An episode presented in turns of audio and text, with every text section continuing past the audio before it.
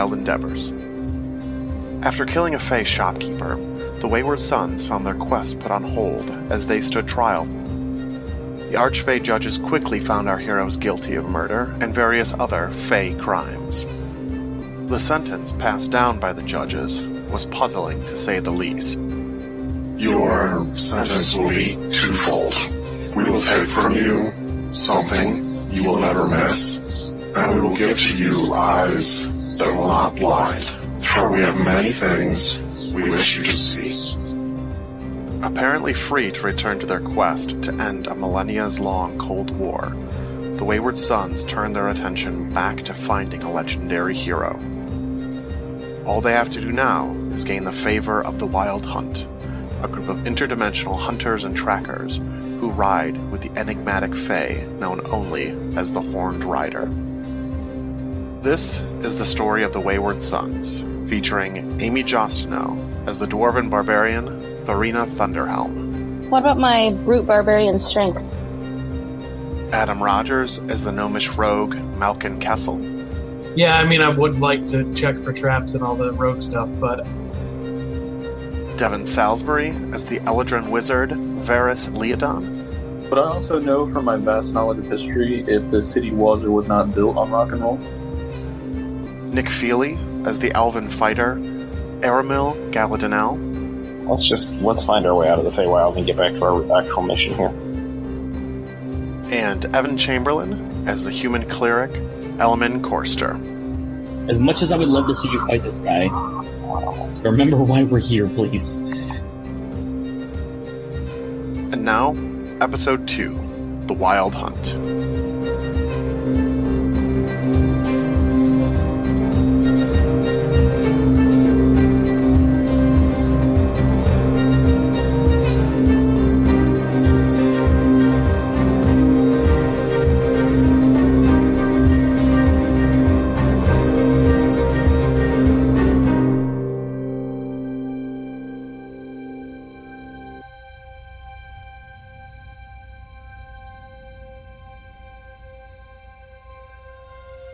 So are we stuck in this thing?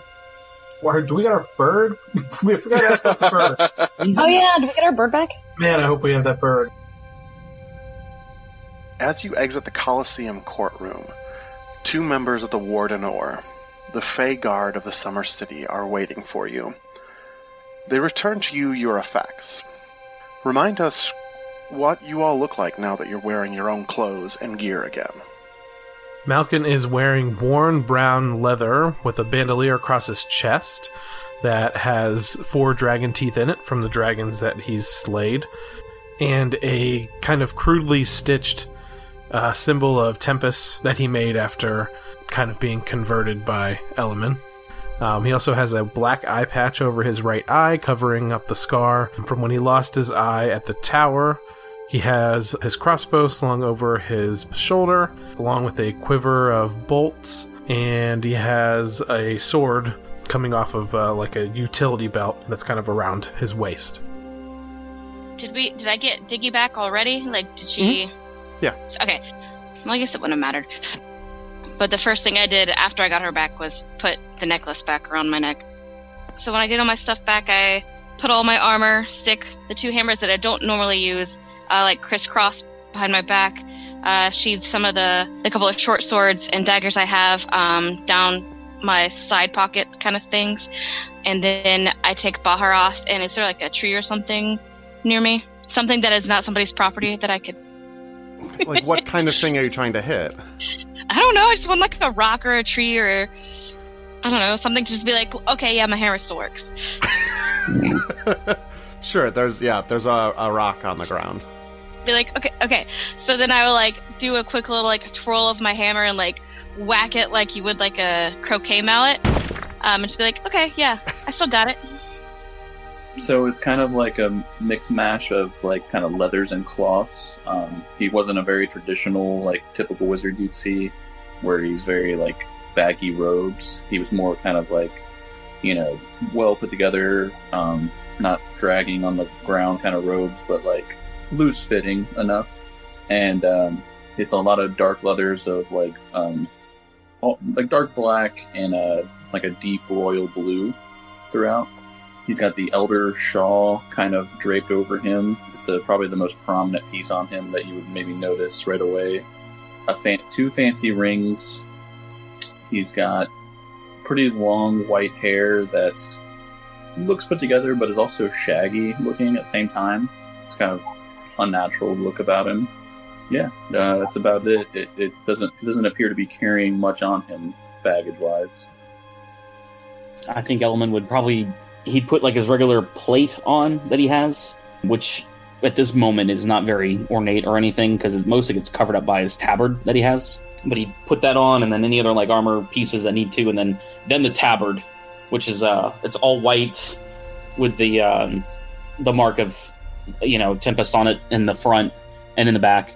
Then like belt around that sword belt um, with his uh, dagger that he's had that Finn gave him years and years ago. Now, sheathe the sword, uh, put his uh, bag of holding on, and then um, would probably take the uh, Fanroth and put that on his back for now, and then uh, take his helmet. And I, I'd say he has like a like a little clip that he'd put it on, or uh, he'd probably like tuck it in between where the top of the bag of holding is. So if he needs to, he can get his helmet pretty fast. Okay. That's that's that's typical of what he would wear. Aramil uh, walks over and, and first puts on the Black Forest Guardian, which is his studded leather armor, sort of a like a almost a full body black leather armor suit with some gold trim on it. And he then he picks up the a short dagger that he has and puts it in a sheath around his waist. Then he sort of at the same time puts around his shoulders the quiver of arrows and the bow that he has. And then last he kind of takes his uh, his a cloak that's sort of forest green and he kind of wraps it around and then the last thing he does is, is buckle the brooch in the front which is a, a blue sun for the cerulean suns As you are getting your gear resettled, the Wardenor stick around. They do not seem terribly concerned about your presence, but they seem to be here more because it's simply their job to do so. Behind them, the market of the Summer City stretches for miles. Even though you have seen its wonders before, it's hard not to stop, periodically, to gaze in awe. Ten foot tall, scale covered sloths pull carts that jingle with dangling tools seemingly made of starlight. A two headed elephant, the size of a gerbil, runs in a soap bubble like a hamster ball.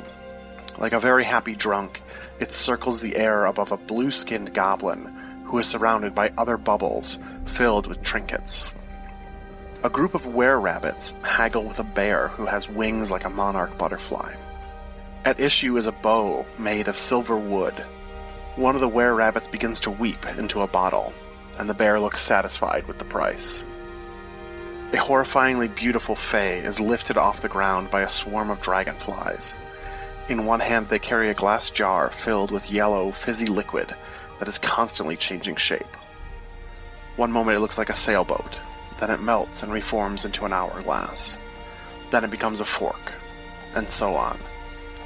It is said that there is nothing your heart could desire that you can't find in the summer market. That, of course, depends on the price you're willing to pay for it.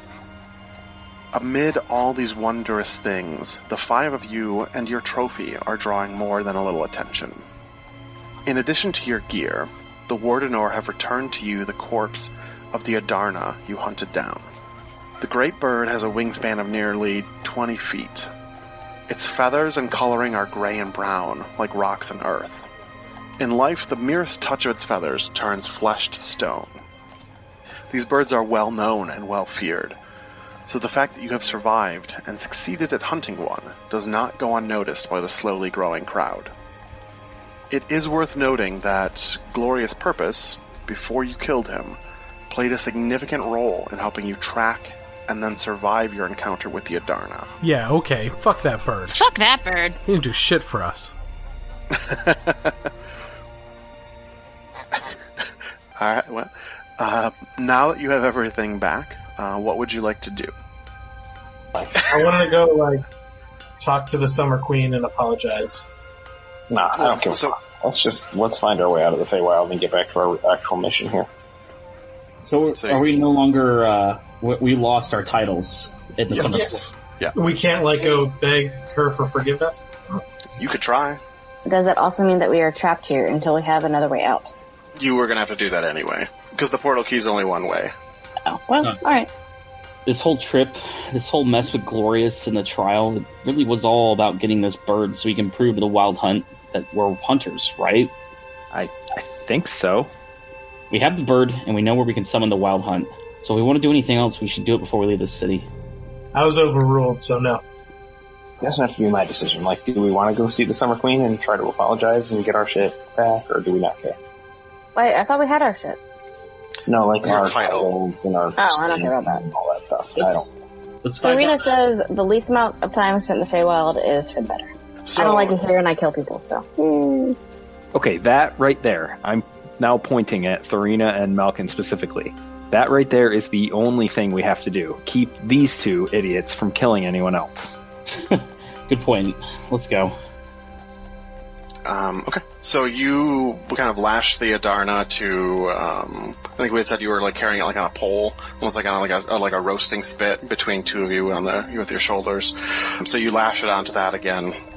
You kind of start making your way out of the city, and there's definitely a lot of commotion. Most of the people either have heard about or were at the trial, um, so they just you know they just saw everything that went down, and even on your way back into the city before all of this mess, um, they were very interested by the fact that you're carrying this Adarna.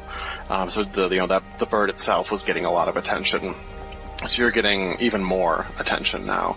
And as you head out of the city towards Horn Hill, which is only it's only about half a day north of the Summer City, a bunch of Fae are following you, kind of like a little caravan traveling behind you as you head to the hill.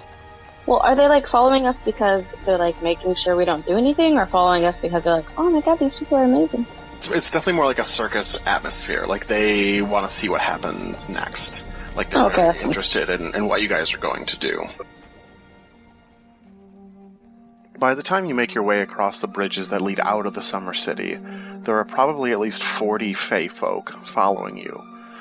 You are again struck by how these bridges that span a thousand feet look so much like delicate lace that might blow away in a stiff breeze, but they easily hold the weight of the tremendous traffic in and out of the city. As you make your way across the Summer Valley, a few more Fey folk join in the little crowd behind you.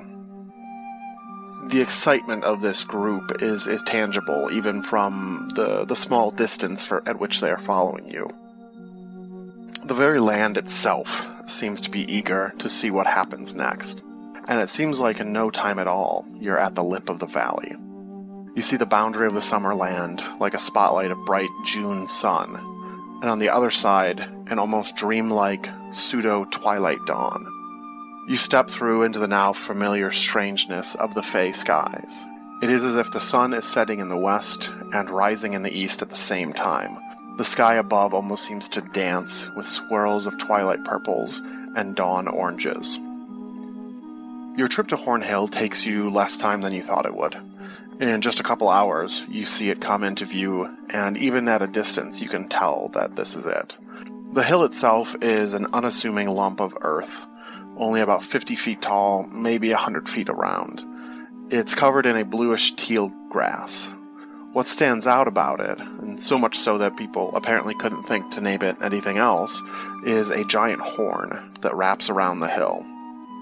It looks very much like a hunting horn you'd see made from an ox or a bull's horn, except that the bell of this horn is about 10 feet wide, and the horn runs for hundreds of feet in a spiral as it wraps around and up the hill to the top where the mouthpiece sticks up like a little spire.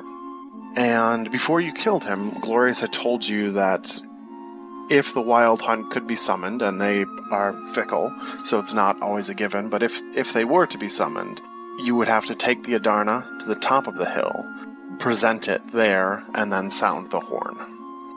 Dibs. Okay. I could Uh, roll like a horn check.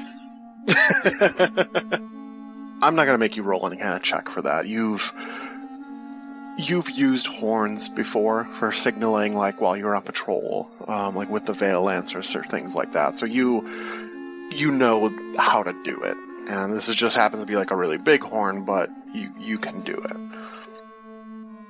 So you step up to the mouthpiece and blow into the horn. And this thunderous peal of a call comes rolling out of the horn. The ground beneath your feet and the clouds above you actually visibly shake and reverberate as this call swells out in all directions around you.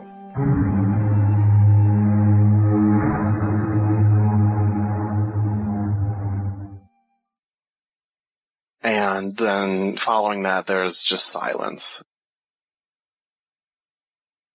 And this is this is particularly strange because in the Feywild you're kind of have gotten used to the fact there's just sound everywhere. There's bugs and birds and animals like singing or talking, actual talking, um, or you calling or moving about. And there's that huge caravan of Fey that have now like made kind of a circle around the base of the hill, and everything is silent until there's another rumbling from the sky this time that kind of echoes down and reverberates across the, land, almost the complete like reverse of what the, the horn just let out.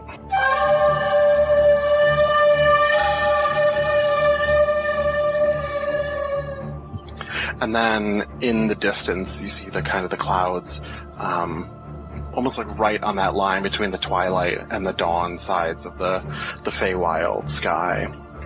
There's like a, it looks like there's like a rip in the clouds, and these shadows, like shadow, little tiny shadows, start kind of like pouring out of that rift, and they start. They're they're coming toward the Hornhill, and as they draw closer, you see that they are it's thousands of riders on various types of mounts. Um, it's a lot of humanoids on like horse type mounts, but there's um, you know dwarves on Pegasi. There are unicorns that are running on their own. There's like Tabaxi that are riding these like massive rabbit type mounts. Um, and they are all like kind of running across the, si- the sky as if it was solid earth as they as they draw closer, you kind of start to start to see more of these you know details of the hunters coming th- through the clouds. They kind of begin to like circle around,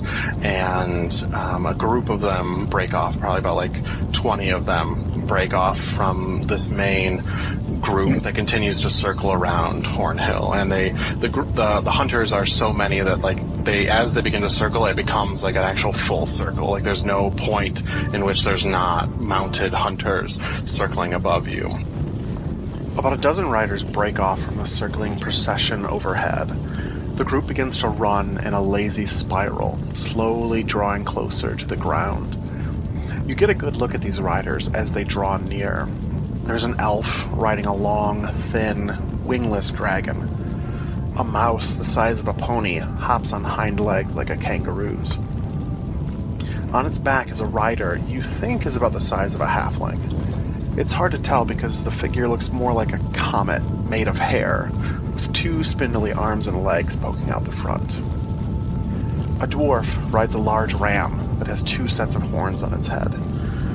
There is a. You're not quite sure what to call it. It looks like a centaur, if instead of a horse's body, it had the body of a griffin. Standing out amid all these riders is the one in front.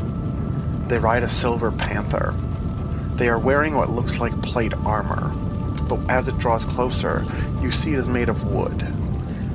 Instead of creaking and shifting like rigid plates of steel, this armor flexes and moves like with the rider, like it's a second layer of skin.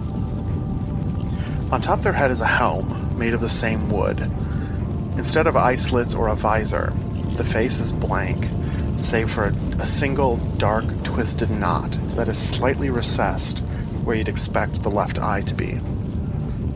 Stretching out from the head in a way that makes you think they belong to the rider instead of the helmet are a pair of stag's horns. They are magnificent. The figure is maybe eight feet tall, and the horns spread out at least six feet in either direction and rise another six into the air. The horned rider and its entourage lands with a dull thud and a small burst of dust. The accompanying riders immediately take up position, lining up on either side of the horned rider. I'm gonna walk up to the leader, introduce myself. Uh, I am Elman Korster. I am a champion of Tempest, the god of war. I'm seeking Igraine Vengwin. She's a famous hunter and warrior who rides with your tribe. The horned rider gives you a single nod that would be almost imperceptible if it were not for the huge horns that sway forward as they do so. May, may we speak with her? There is a little grunt as a gnome dismounts from a rhinoceros the size of a Great Dane. The gnome saunters forward, getting between you and the horned rider. They are wearing black thigh-high leather boots, and maybe little else. It's hard to tell because at least a dozen bandoliers lie on each shoulder and across their torso.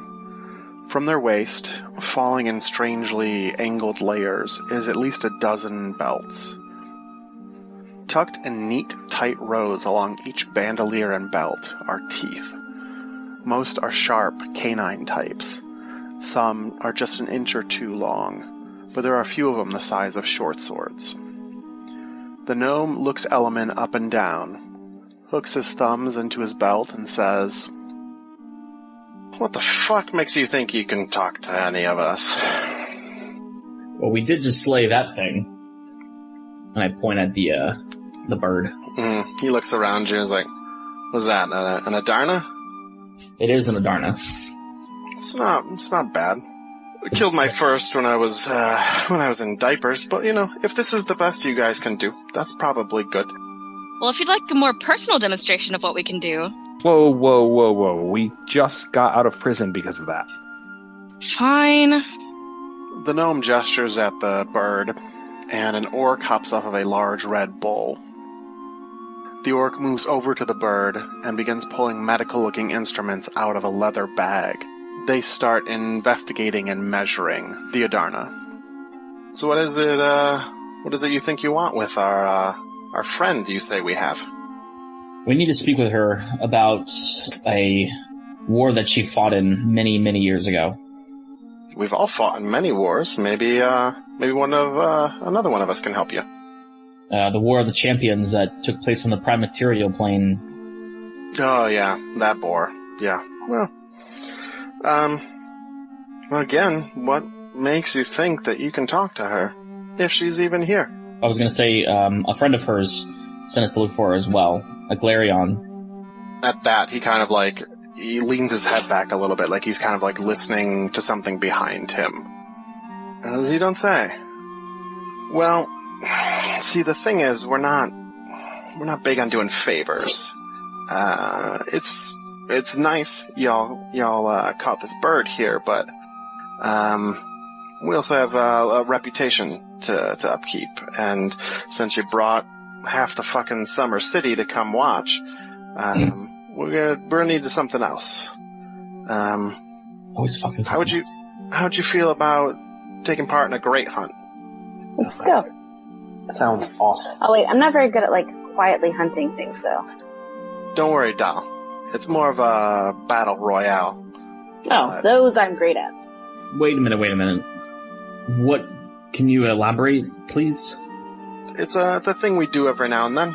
Uh, to see if, uh, if a champion emerges, we give him a little favor or let him ride with us for a while. Um, we got a couple other contenders already in the wings. Basically, you and your friends here, we would drop them on an island uh, with a couple other teams, and whoever comes out alive, we talk to them. But are there any giants? I don't think we got any giants this time, but uh, Okay, we're good. We need to kill them, is what you're saying.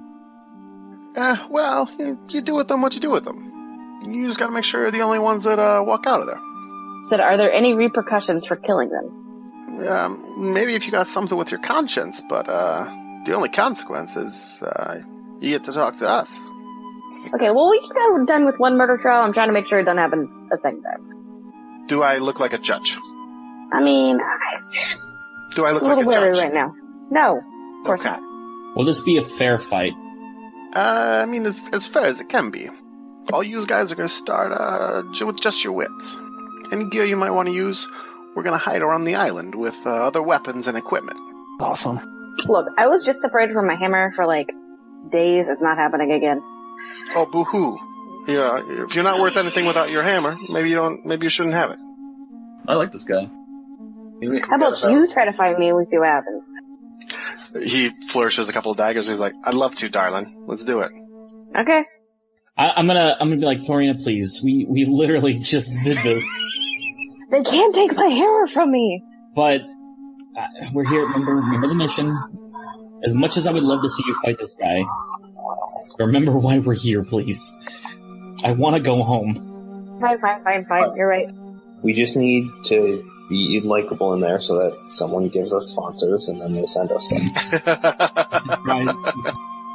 please. I'm going to reluctantly agree. Thank you. I really appreciate that. I want to go home. The hunters then appear to make some sort of announcement that you neither see nor hear, uh, because other contenders begin to arrive. Portals open atop the hill and teams walk through.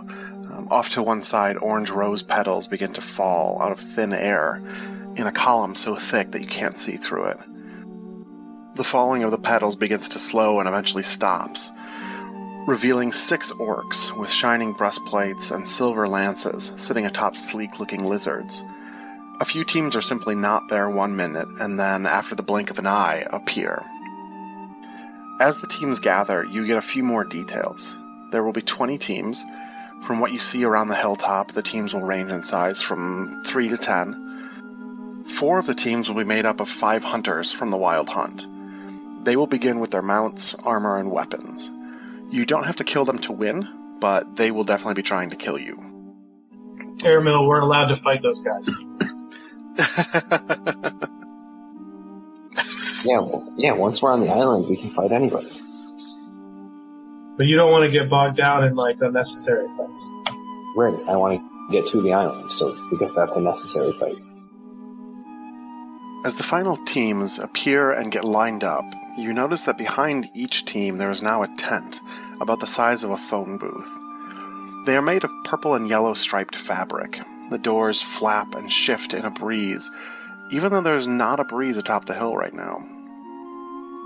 Through the cracks in the flapping doors, you catch glimpses of a wide open sky on the other side. Another horn blows, and the teams rush into their tents. When you do so, you find yourself falling.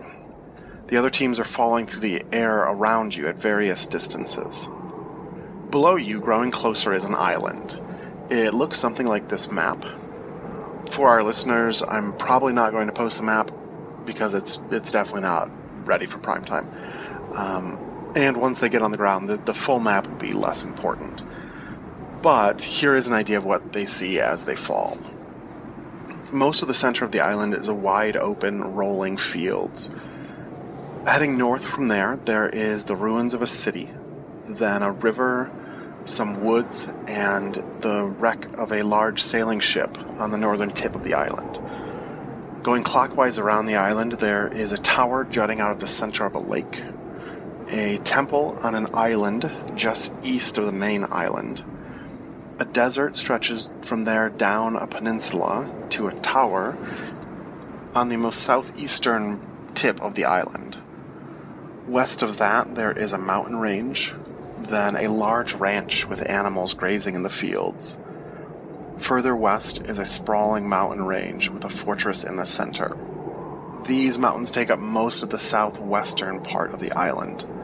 North of that, the mountains stretch until they meet marshland, and the marsh extends to the most northwestern part of the island. There, nestled in the marsh, is what appears to be a coliseum. So, first we need to decide where you would like to try and land. But it's more likely our items and armor are at one of the places, not in the middle. Right. You can find you can find other items just about anywhere else. Um, and I should mention that that to use even like your class skills, you're going to have to have an item. and using items is going to use a mechanic like the everyone's most favorite RPG mechanic, durability. So if you find a sword and you start like if you attack with it, you might only get like three attacks before it breaks. Or if you use that sword as like a spell focus, you might only be able to cast three spells before it breaks. Oh, so we can't even cast spells right now. Right.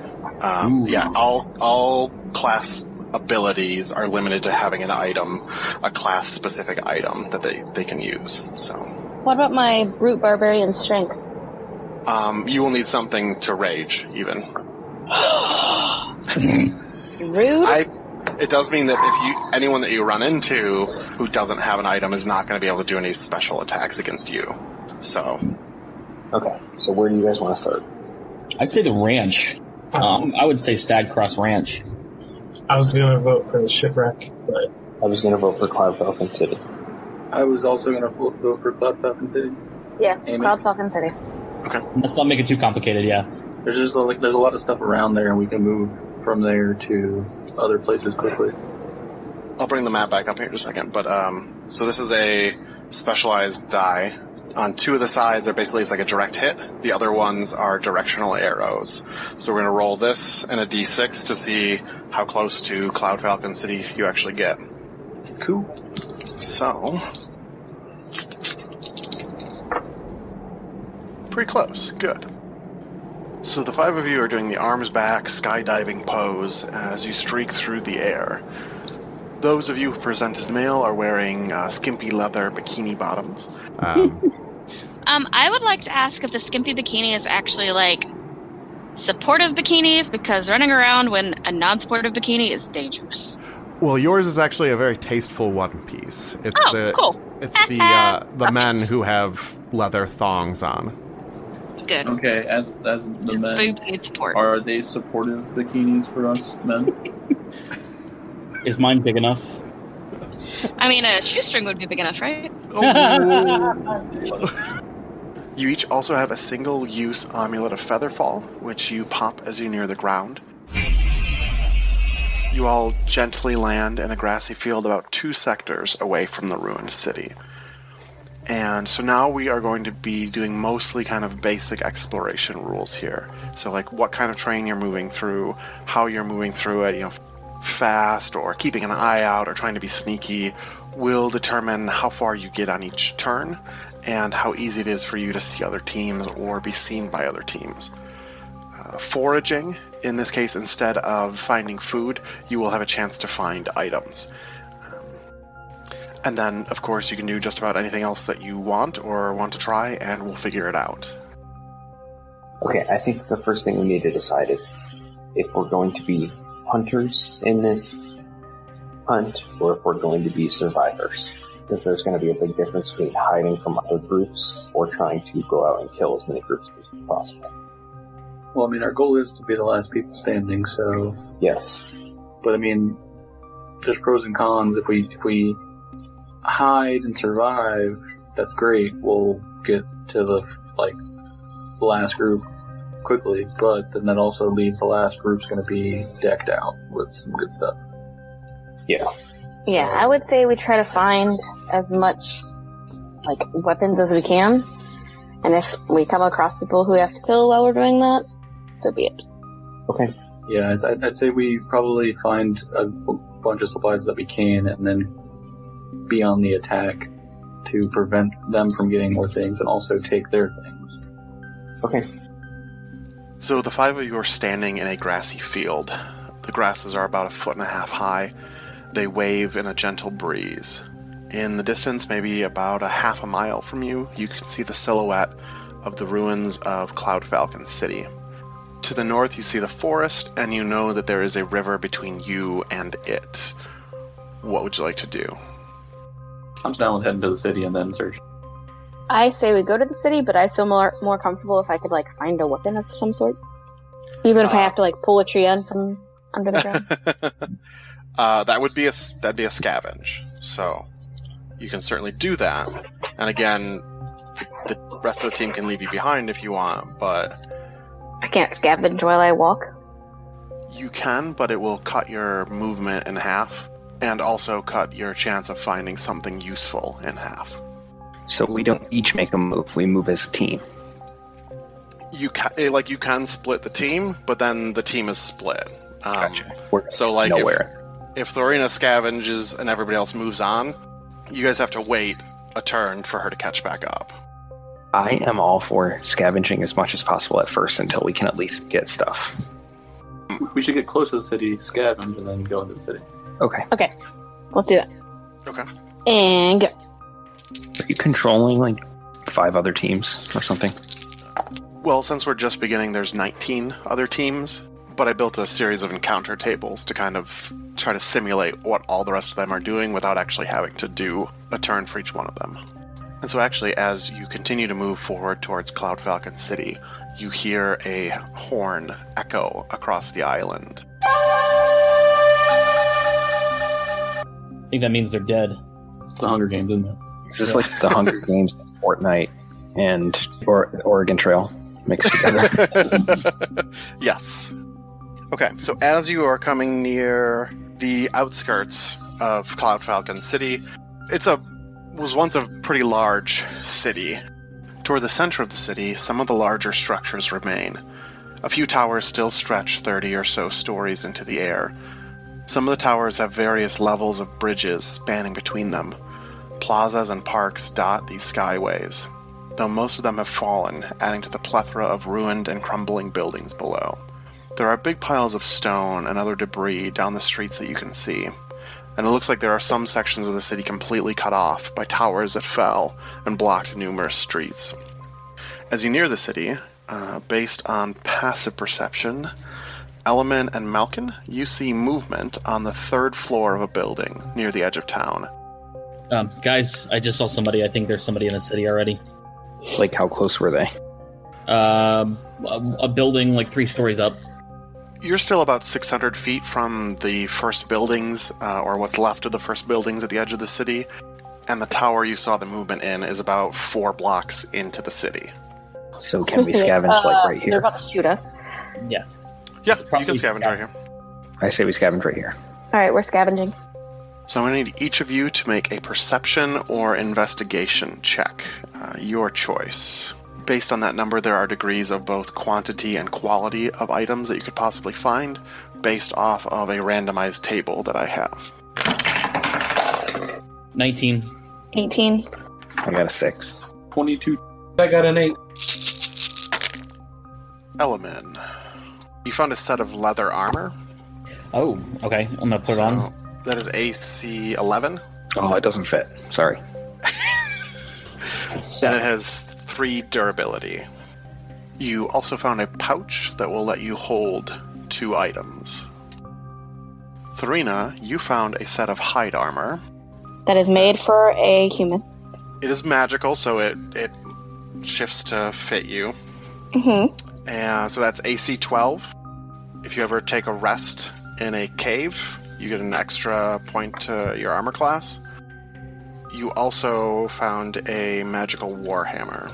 Yay! It's not mine though, is it? No, Can I pick it up? you can. It's a maligning warhammer of teeth.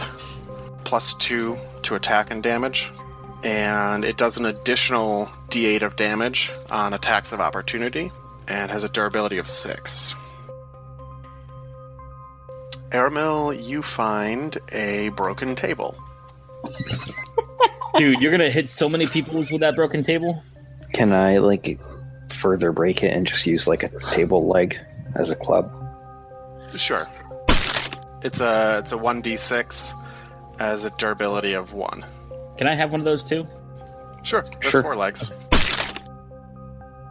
Varus, you found a holy symbol of the Lord of Light. Varus, you also found a silver dagger. You can write it down as an earthen Chris, plus two to attack and damage. When you are hit with an effect that would move you, you only move five feet. Move him physically or emotionally? Both. Both. and it has six durability. Malkin, you find some needle and thread. Just over here knitting in a corner, laying against the tree. Or are you guys writing all your shit down? I remember. We've only gotten one thing so far. I mean, I immediately picked it up and just threw it back on the ground. Can I can I give uh, my dagger to Malkin? Mhm. And say I feel like you can get better use out of this than I could. That's ever. my dude. And I'll I'll also throw the symbol over to Elman, and I would say I don't know if you can use this, but here. Thanks. Um, what I feel if You Tempest can use bad if, if I try to use like a channel divinity through this or something. I don't think so. Okay, then I will use it, and I will respect it, even though he is not my god.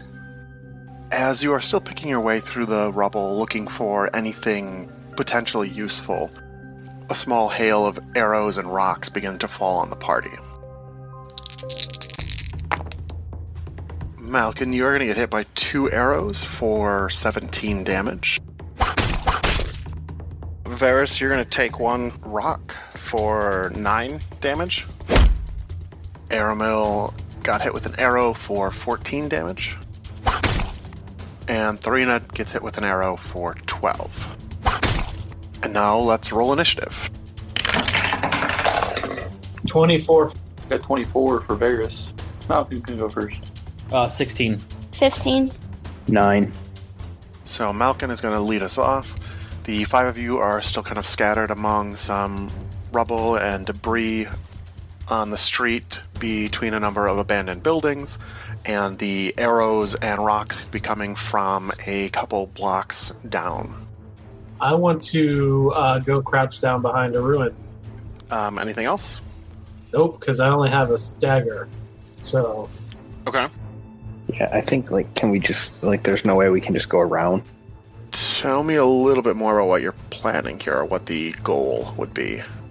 I'm thinking like if they're looking out one side of a building, we can't just like go around to the other side of the building. I see. Okay, so not like you're trying to bypass them, but trying to get around, like to sneak up on them. Okay, okay, yeah. What you've seen of the city so far, and kind of the basic layout of things, you don't see any reason why you shouldn't be able to do that. Um, That's what I think we should do. I'm using hand signals to point that we go to the other side of the building. I mean, if he did that, like if he saw me go to like hide, I mean, I could like nod back at him and like crouch and like keep, you know, walking. Like, so then, so Malkin, you are hiding and making your way like that that way. Yes, like I guess I would try to get behind something big and I turn around to look and see if everybody's going to follow what he said. And then if he, Mhm. they are following, then I will keep going. Okay, go ahead and roll stealth for me then. 28?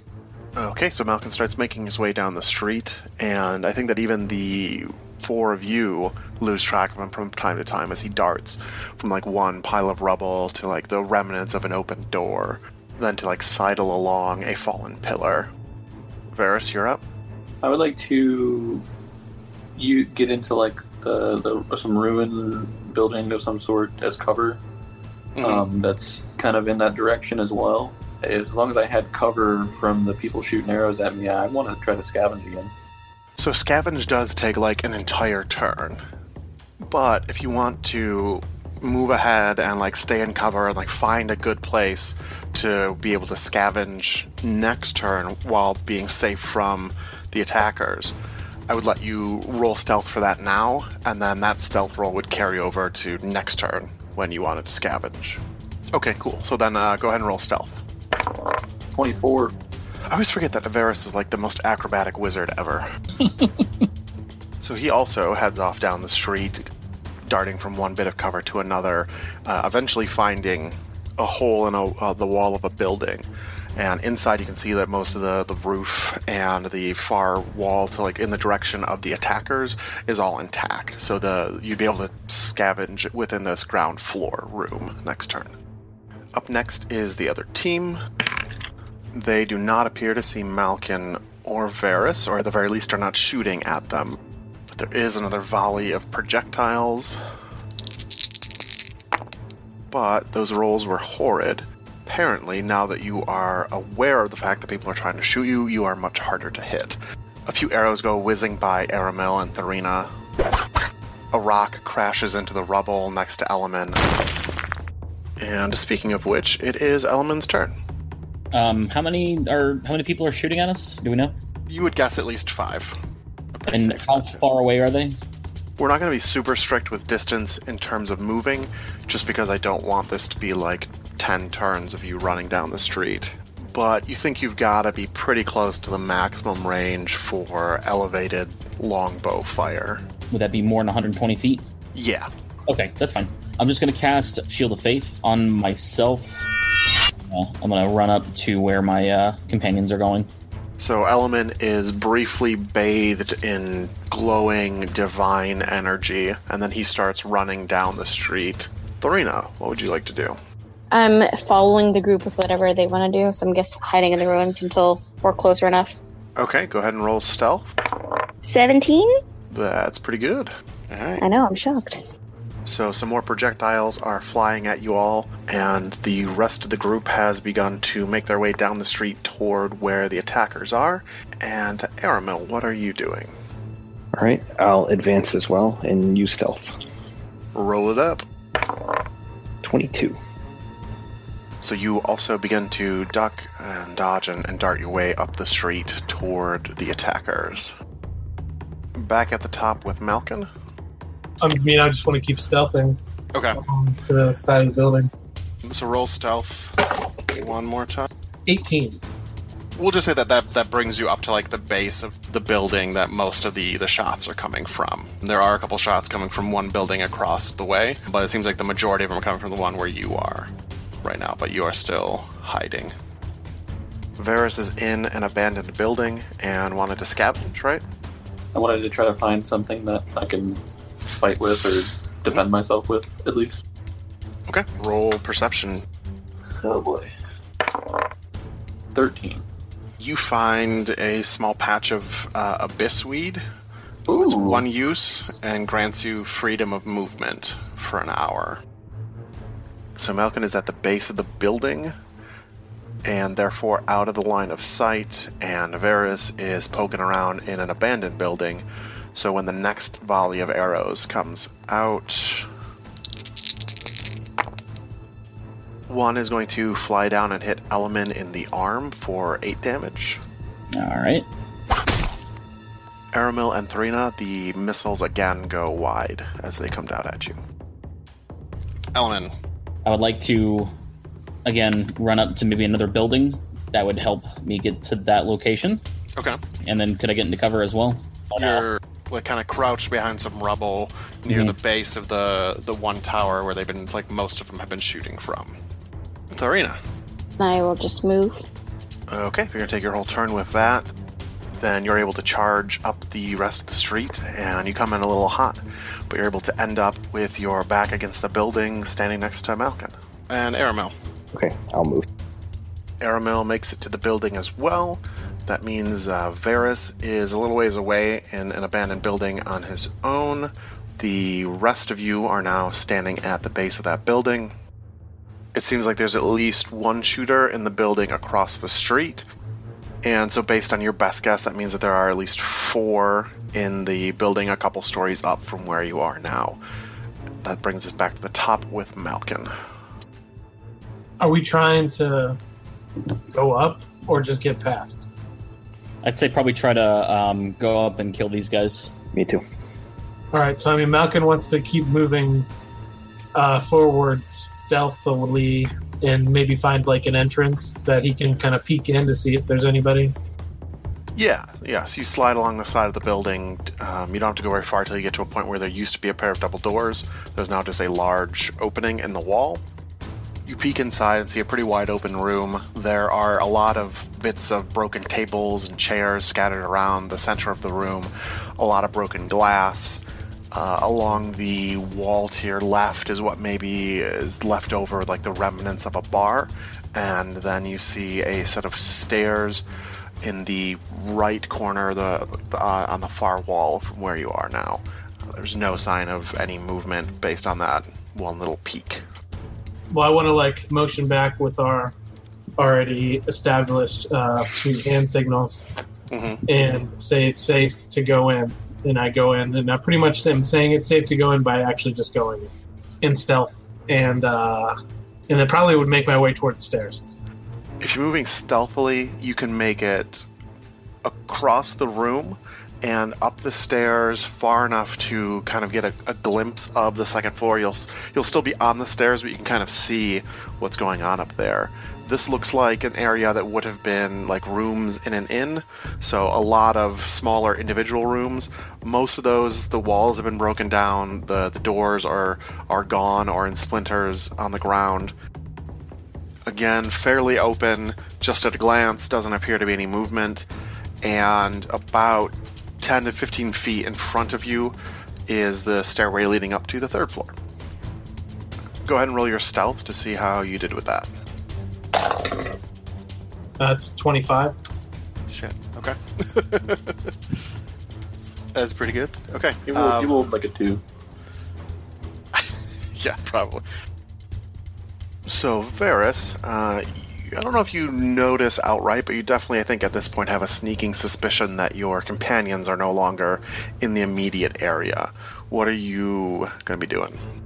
Well, I guess I'll try to cautiously make my way into cover. Like up to the base of the building with everybody else? Okay, cool. Yeah, yeah.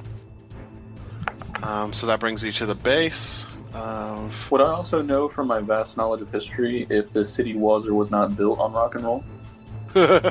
why don't you Why don't you roll a history check? All right. Twenty-eight. Oh yeah, no corporate games or aims here. Hell yeah. Okay, I like it. That's my turn. Um, okay. The four of you outside the building hear an arrow go flying off. Uh, you're not even really sure who they were shooting at because it was not anywhere near any of you. And then. And then it's Elman's turn. God, I hate when you roll without telling us why. I know. Uh, all right. So I'm just gonna scavenge where I'm at, see if I can find anything good. Okay. Roll perception. 18. You found a flask of oil, two uses, and you found a what I'm calling a Warhammer polearm. So it's 1d10 damage, two handed, range of 10 feet, durability of 3. What a success. Thorina, you saw Malkin go rushing inside the building. Varys came running down the street to join you. Elman has started digging through the rubble around the base of the building. And you heard an arrow fire nearby, but you didn't see where it went. You do know it came from the building across the street. What would you like to do? Can I see how many entrances there are to the tower? Yeah, there are at least two doors. Like one on the kind of the side where you guys were all gathering, and then Mhm. there there looks like there's there's one around the corner. Um, what are you thinking? I was gonna smash the like hallway so they can't get out of the tower, and then they would either have to jump to their death or starve up there. Um, I love where your head is. I I just wish don't Malcolm wasn't up there. do- God, if Malcolm wasn't there, I'd be fine. But you- I owe? Malcolm, so um, I'm gonna go to the up two-story tower. you run across the street. The door to this building is barely hanging on. All it takes is for you to drop your shoulder. You don't even lose a step as you crash through the door. This place is probably some type of sundries shop. Uh, there are a lot of shelves and stands and other things that would like have held goods at one point. The shelves that aren't broken have been knocked over. Uh, it's a pretty big mess in there. At a glance, the room and the shelves and all that seem pretty empty. On the wall to your right, you see a set of stairs behind a desk uh, that looks like they will lead up to the second floor. Uh, then I will. Then I'm done. All right, Aramil, I would like to scavenge. go ahead and roll perception. 19. Okay, so you have found a small clump of Urdu stock. Um, it's a herb, one use, allows you to breathe underwater for 30 minutes. And you found a wizard's half plate of shielding, AC of 18, because it's plus 3 armor. Dang. While you're wearing it, you have a plus 1 to intelligence, and it contains three charges of the shield spell. Nice. It has 10 durability, and is going to take up two of your item spots.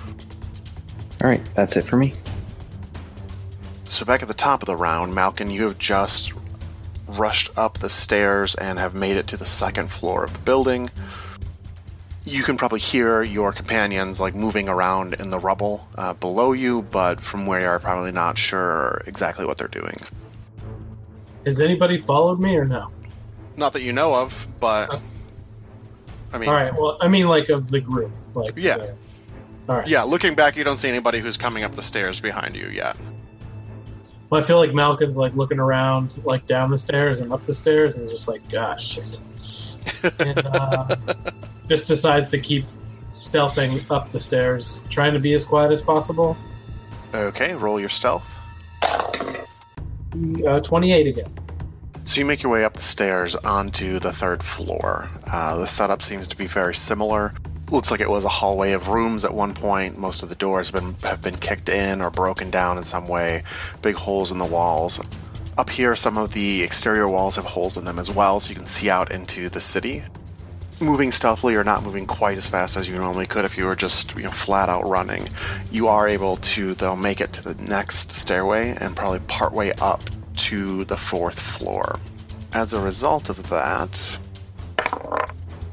and you can hear a little bit of scurrying noise as uh, it sounds like some folks are moving around on the floor above you, on the fourth floor. Secrets. On to Varus. You're still down at the base of the tower. You had just been kind of scavenging through the rubble down there. What would you like to do? I'd like to scavenge. 15? You find a holy symbol that is radiating a little bit of magic. Um, this one has seven durability. That brings us to the other team's turn. So Malkin is creeping his way up the stairs, kind of pausing maybe for just a moment as he hears those voices, like straining to listen and make something out. Then a masculine looking elf kind of creeps their way to the top of the stairs and begins to start slowly moving down them. They are dressed very similarly to you, uh, with kind of just that leather loincloth. Almost every inch of their light brown skin is covered in swirling black tattoos.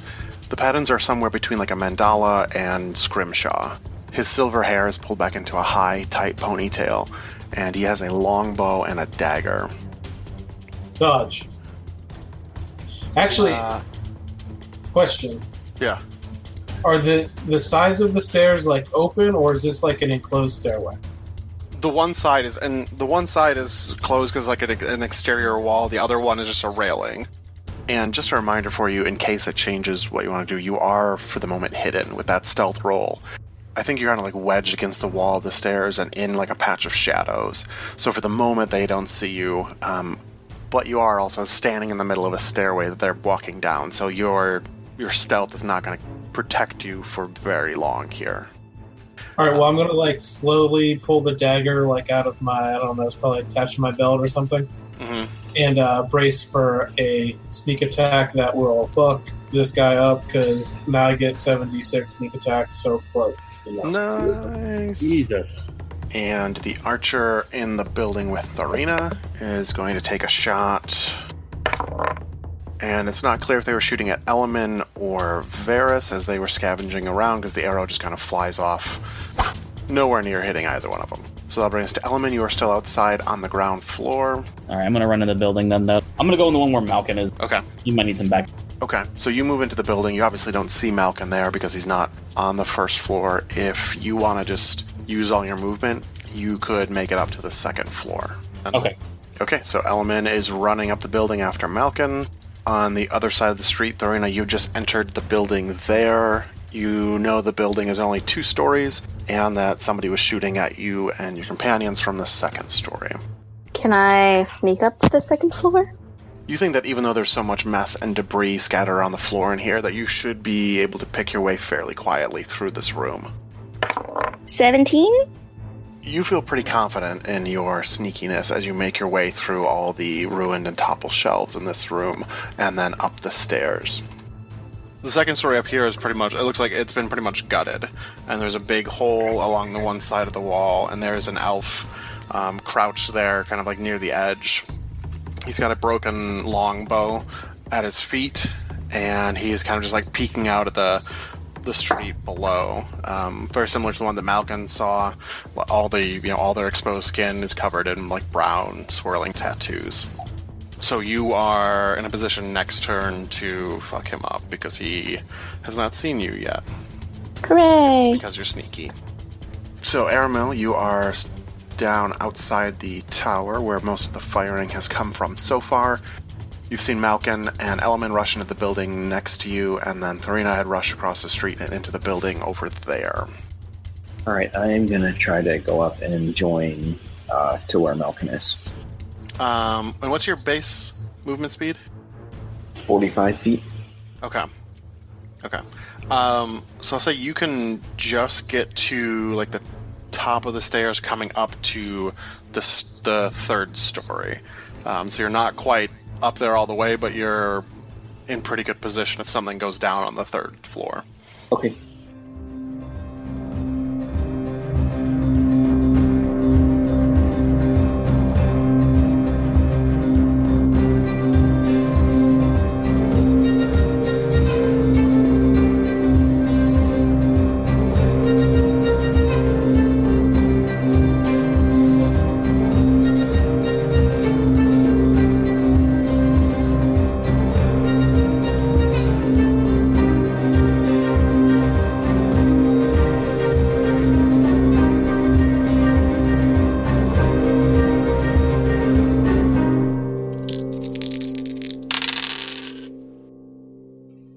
Playing Fortnite not too long ago or PUBG? No, um, I I listened to an episode of Acquisitions Incorporated where they Ah. did this. Okay, okay, gotcha. Um, This is a good idea. Don't get me wrong. I'd like to find a blue pump shotgun. so I was like, this seems like kind of fun. Um, Tremendous. Also, you used a lost reference in the ship, which is cool. yeah, hell yeah, I did. I just want to run and start chopping down trees. I want to look for the hash. Absolutely. Hey, Devin. Do we know, do you remember the code? 42 something 14, something. 15, 16, 23, 42. See, we're good. Nice. Damn. You're all set. Fucking nerd alert over here.